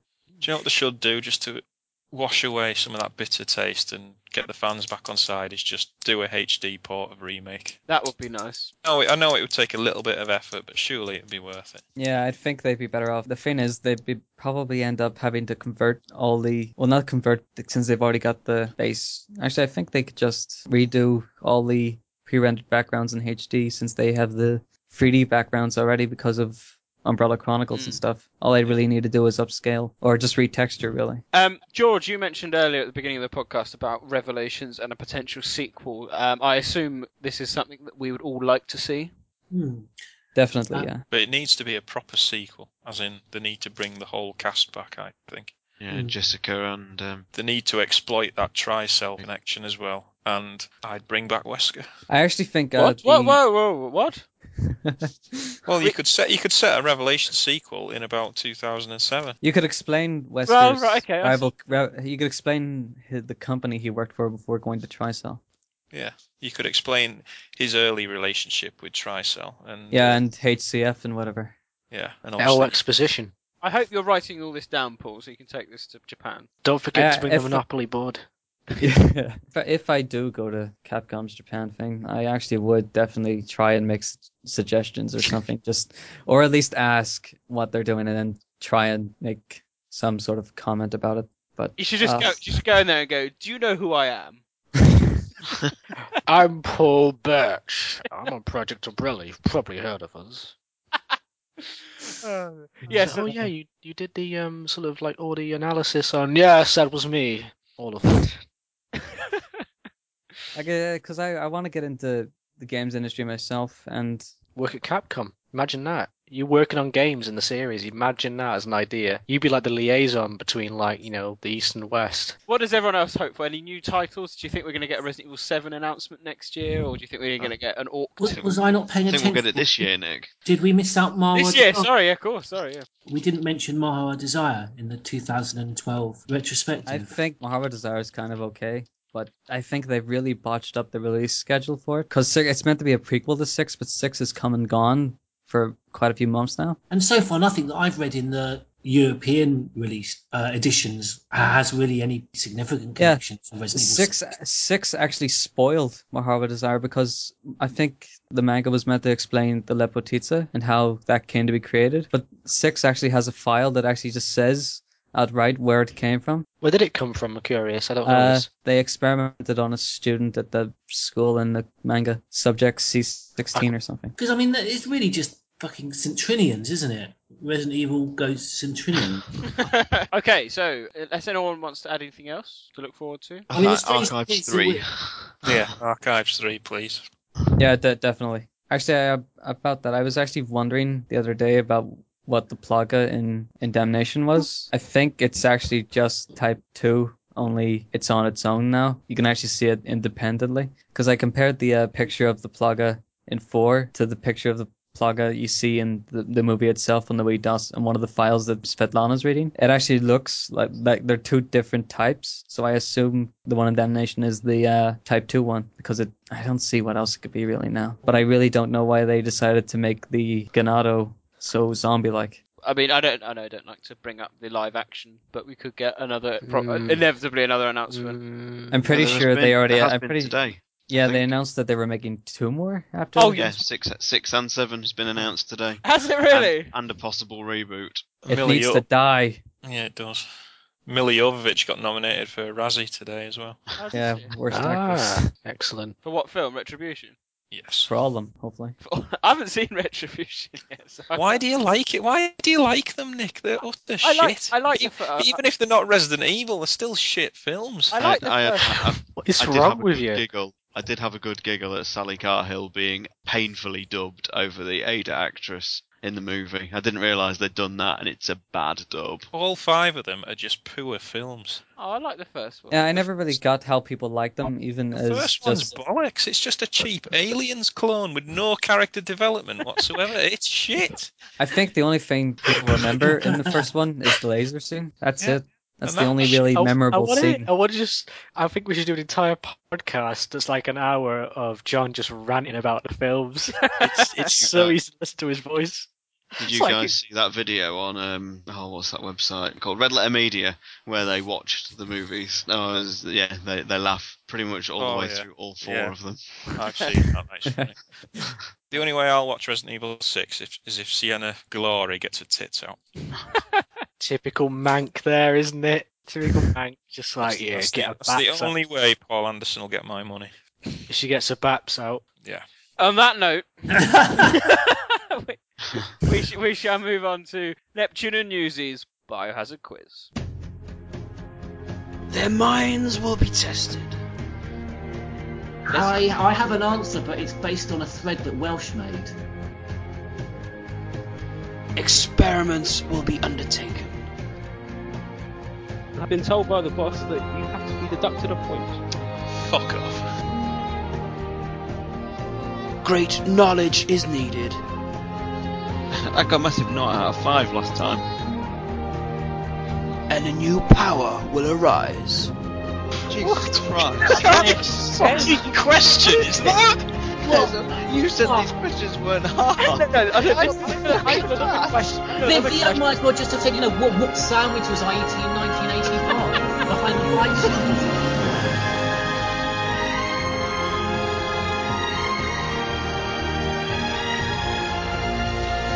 George Trevor. The Batman. And Stars Tyrant. It's time for Neptune and Newsies Biohazard Quiz!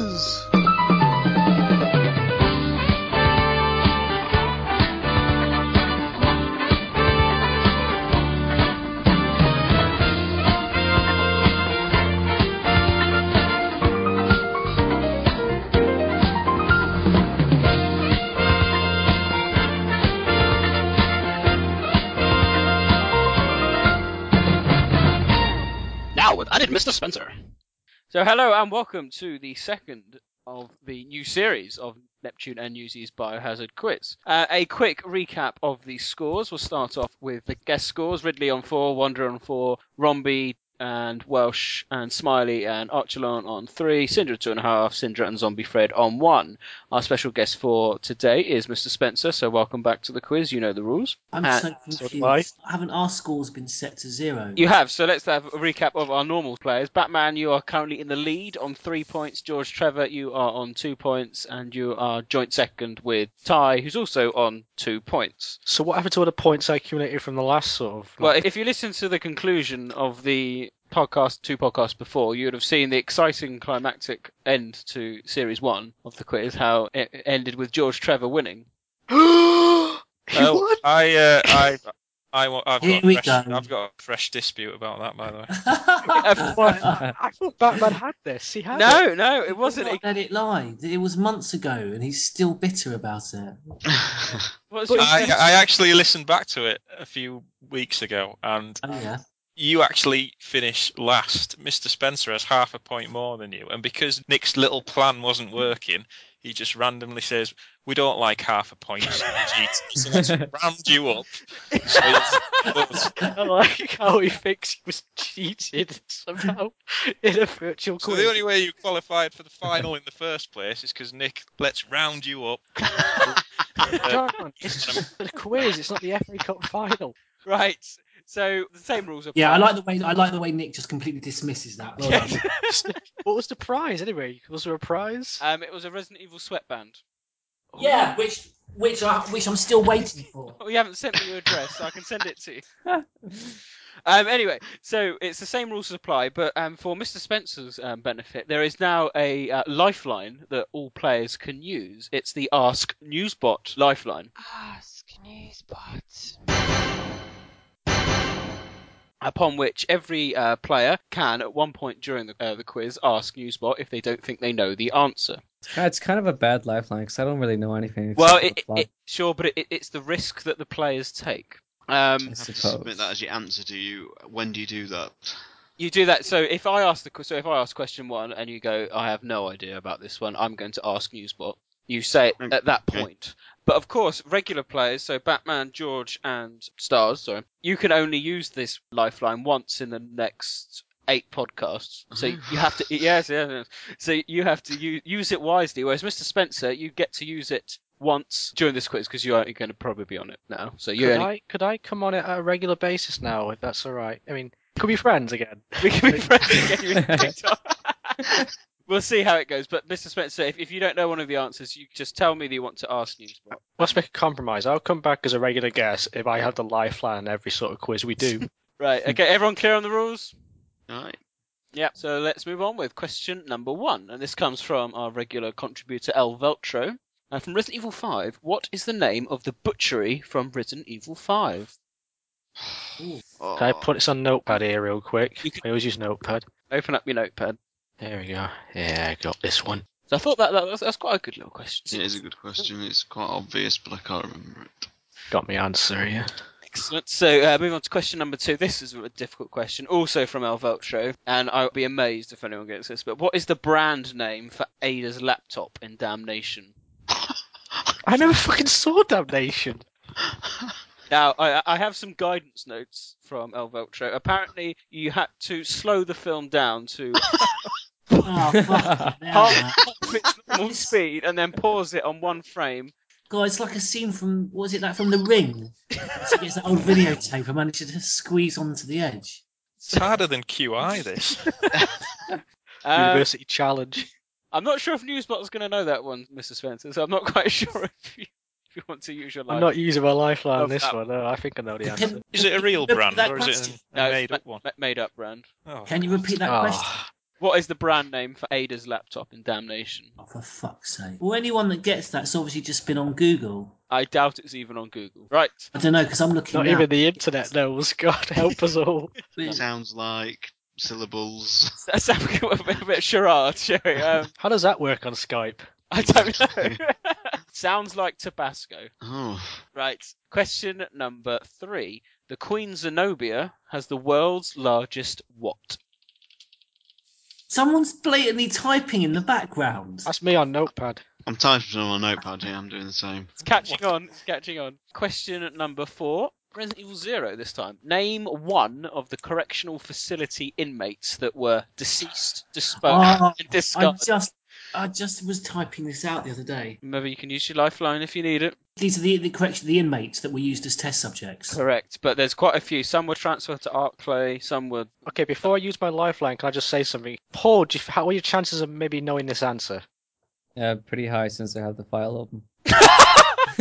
Can I actually? Uh, I- would that be Nick, legit? I'm going to. Only one of you can use it. Who's going to use? Is anyone going to use the lifeline? yeah, lifeline? go on. Oh, wait. Sorry, because the life, the point of that is obviously to only use it if you think Paul's going to know the answer. Correct, and you only get to use it once. So if Sean But uses it now, you- fair? you'll never like get. he's using the guide, isn't You'll it? never get to use it again. It's a guaranteed answer, isn't it? It is. Is someone going to give me the magic words? I'm gonna use my lifeline on this one. Ask Newsbot. Right, right. That means Sean, you cannot. Okay. Okay, moving on uh, to question number five. How did the Nemesis arrive on Rockfort Island? What? mm What do you mean? This How is a did... dream sequence, wasn't it?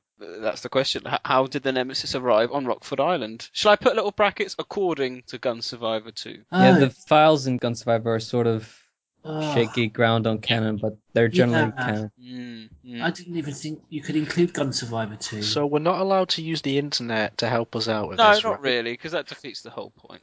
Oh, What if I took out yeah. my copy of Gun Survivor 2 and looked at the manual? Would that be still? Might be, I have no idea. I don't think the files are in the manual. I'll have a look at my manual. Hang on. Well, that concludes the quiz. Join us after this when we'll run through the answers. You're not getting rid of us that easily. I'm the best driver the BSAA's got.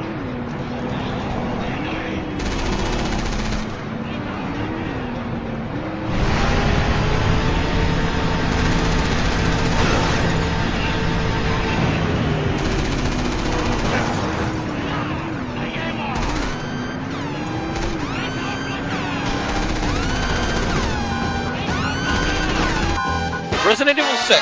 You played it. You can't unplay it. God, we're looking at zero. No, welcome back to Neptune News' Biohazard Quiz. Very interesting questions this round. Let's see how everyone did. So, starting with question number one, which came from El Veltro. What is the name of the butchery from Resident Evil 5? I think I got this.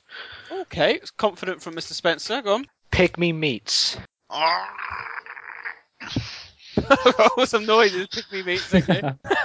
Batman. Uh, corner Pie Me Butchery. Okay. Uh, Stars Tyrant. Yeah, I've no idea. No idea. George Trevor. John's obviously. I, I've just put corner butchery. Oh. yeah, it all sounds familiar.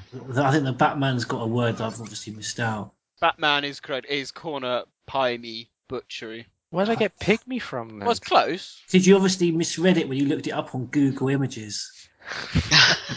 I can't read, George. I don't read books. so very, very good, uh, Batman. Question number two is ridiculous. What is the name of Ada's laptop in Damnation? The clue was it sounds a bit like Tabasco. Did anyone know this? I took a guess. No. okay, uh, Batman. Any ideas? We can have a guess. Uh, no idea. No idea. Oh, George. Absolutely no idea. No one's going to hazard a guess. It I, sounds a I bit said I said Sabasco. Sabasco. Ty. Zabasco. Oh, it, it, it's no point. Uh, d- Newsbot, just out of curiosity, did you know this one? Oh, was that the laptop one? Yeah. Oh, no, no, No. no clue. It's Yasco. Y S S A C O. Brilliant. I think that question was a little bit too. What's the word? Pedantic. So, Unlucky there, folks. So, question number three was the Queen Zenobia has the world's largest what? Mr. Spencer, did you, I'm going to have to come to you first. Swimming pool. Swimming pool. Uh, Ty. Promenade. Promenade. George Trevor. Discotheque. Discotheque. Batman. Gone for promenade as well. Interestingly, it's points for Mr. Spencer. It is the world's God. largest onboard swimming pool. Come on. It know I'm all about that ship that they were alive. Promenade had three floors, if, but Yeah. well done, Mr. Spencer. There. Okay, question number four uh, was name one of the correctional facility inmate that were deceased, disposed, and discarded. Now we'll come to Mr. Spencer last because obviously he's played his lifeline. So George, I need what? There's four. Uh, one, two, three. But it's four that you can choose. So go on, have a go. Well, I thought there was more than four because I wrote the list out the other day for a, a thread to do with test subjects. There's lots of test subjects, you're right, but there's only a four that were deceased, disposed, and discarded. Others were sent to Arklay facility and things. Oh, like I see. Well, the, I, the one I wrote down because it just had a slightly odd, funny name that sounded like Midure. There, there was a someone initial D, surname Midge. Okay. I, I just thought it was a bit funny. It Yeah. sounded slightly sexual. okay. Batman, did you have uh, any idea? I've got a friend at work called Alex Davids, and his claim to fame is that he's a test subject in Resident Evil Zero. Is he? Oh, that's interesting. Can you can sorry? Can I just can you just repeat that surname again, please, John? Davids. David's with an S.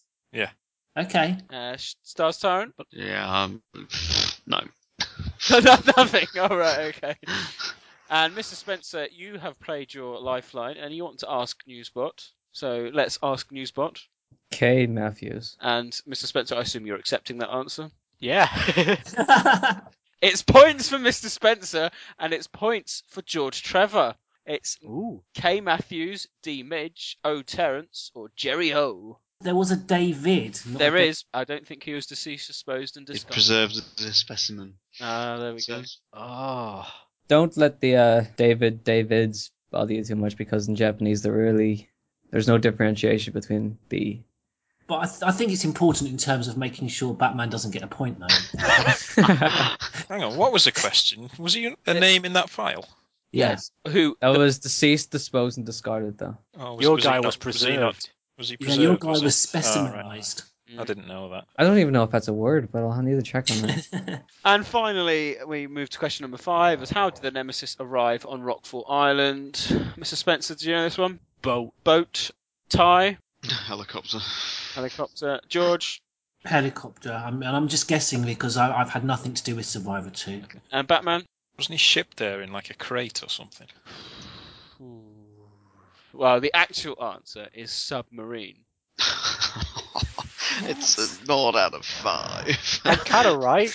Well, a this is- submarine is a boat, isn't it? Well, this is interesting because I, I remember oh. we spoke about QI earlier. There was an episode, is a submarine a boat? I, I think I might have to give it to Mr. Spencer because Because think you think about it, German U-boats, they're called U-boats, undersea boaten, undersea boat, you know, boat, underwater boat. He could have been shipped there in a box in a submarine. he could have done. No. Uh, ooh, Newsy, any ruling on any points there? Surely you would have to say submarine, wouldn't you? It's in the Navy, it's a naval thing, isn't it? Hang on, I'll Wikipedia. yeah, cons- let's consult Wiki to determine if, if a submarine is a boat. The noun submarine is evolved as a short form of submarine boat. Because I don't think a ship is a boat, according to Stephen Fry. Let's have that's good. Historically, a ship is a vessel with sails rigged in a specific manner, and a submarine... No, no, no, no, wait, wait, that's Nope. ships. A submarine is classified as a boat and not as a ship. because ships have sails. For reasons of naval tradition, submarines are usually referred to as boats rather than as ships, regardless of their size. Uh, so no points for Batman, but a point for Mr. Spencer there for boat. It's a eh, you see. Technicality, but yeah. Yeah, there we go. So that concludes our quiz. So let's have a look at the final scores. The strongest player, because they're holding everyone up, it's Ty with zero points. oh, zero, dear, dear. In joint second is the Batman and George Trevor with a measly one, which means our winner is our guest for this evening. It's Mr. Spencer with three out of five. Cashback. Don't I, I, I listen. It's all about the long game. Just remember what happened at the end of last season. It's all about the long game. So let's add up the fi- let's add up the scores then for our regular players. Batman, you uh, are now on four points. George Trevor, you've moved up to three points, and Stars Tyrant, you remain on your two points. Two. Mr. Spencer, you join obviously the guests as well, which puts you joint second with Romby, Welsh, and Smiley and Archelon. Could So, I start from this new series? uh, potentially, if if you're bothered to come to these podcasts. I, w- I, am sorry. I will be here. Don't worry. I need. So that, that concludes uh, Neptune News' Biohazard quiz. Join us next time when we'll have some more questions.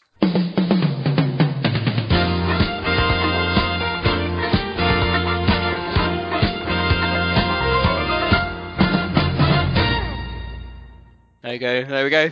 An excellent quiz for everyone. Thank you very much Oh. for playing. I'm, I'm not gonna lie. If I scored shit on that, most I wouldn't have come back because I scored quite well. I'm gonna keep on. No, it's a joke. It's too bad. So, well, that that was uh, an eventful podcast. I think next podcast we're finally going to be going back to the games and some of the old style games. I think most of our podcasts from about September onwards have been all about brand new releases. So next podcast, I think we're going to be doing Resident Evil Survivor at long Yay. last. Yay! And I know, uh, George, you're quite sick of playing the game. You- You've been playing it in anticipation of. Yeah, we just seemed, I was playing it, waiting for a podcast that never really turned up, and I just kept playing it and playing it and playing it. Okay, so you've got a good experience of it, so you'll be able to tell us I- what you think. I do like the story; it's very good. Okay, so that, that's something to look forward to. So, what's the date at the moment? It's the 10th, isn't it? So, I don't know, four weeks' time, maybe three, four weeks' time, Survivor podcast? Certainly. Yep, groovy. That'd be great. So, we'll look forward to that. And if anyone, anyone wants to say any parting words? Happy New Year to everyone at Project Umbrella? I think I'll say that. I've just said I have a pint. Just to the community, keep the faith. It will get better. this is the low. This is the low point. It's only up from here. That's optimistic words, Sean. And I think on that note, we can finish the podcast. I'd like to thank you all very much for joining me this evening. And um, it's a welcome return to the podcast after quite a long break over the uh, Christmas period. So, uh, Happy New Year to all our listeners. Enjoy the podcast and enjoy the uh, new year and try not to get too drunk like Mr. Spencer. So, it's goodbye from me, Neptune. Goodbye from me, Batman. Goodbye from me, Newsbot. Goodbye from me, George Trevor. Goodbye from me, Stars Tyrant. Goodbye from me, Mr. Spencer. And just to the community, keep the faith. This is the low point. It will, it's only up from here. It will get better. Ah.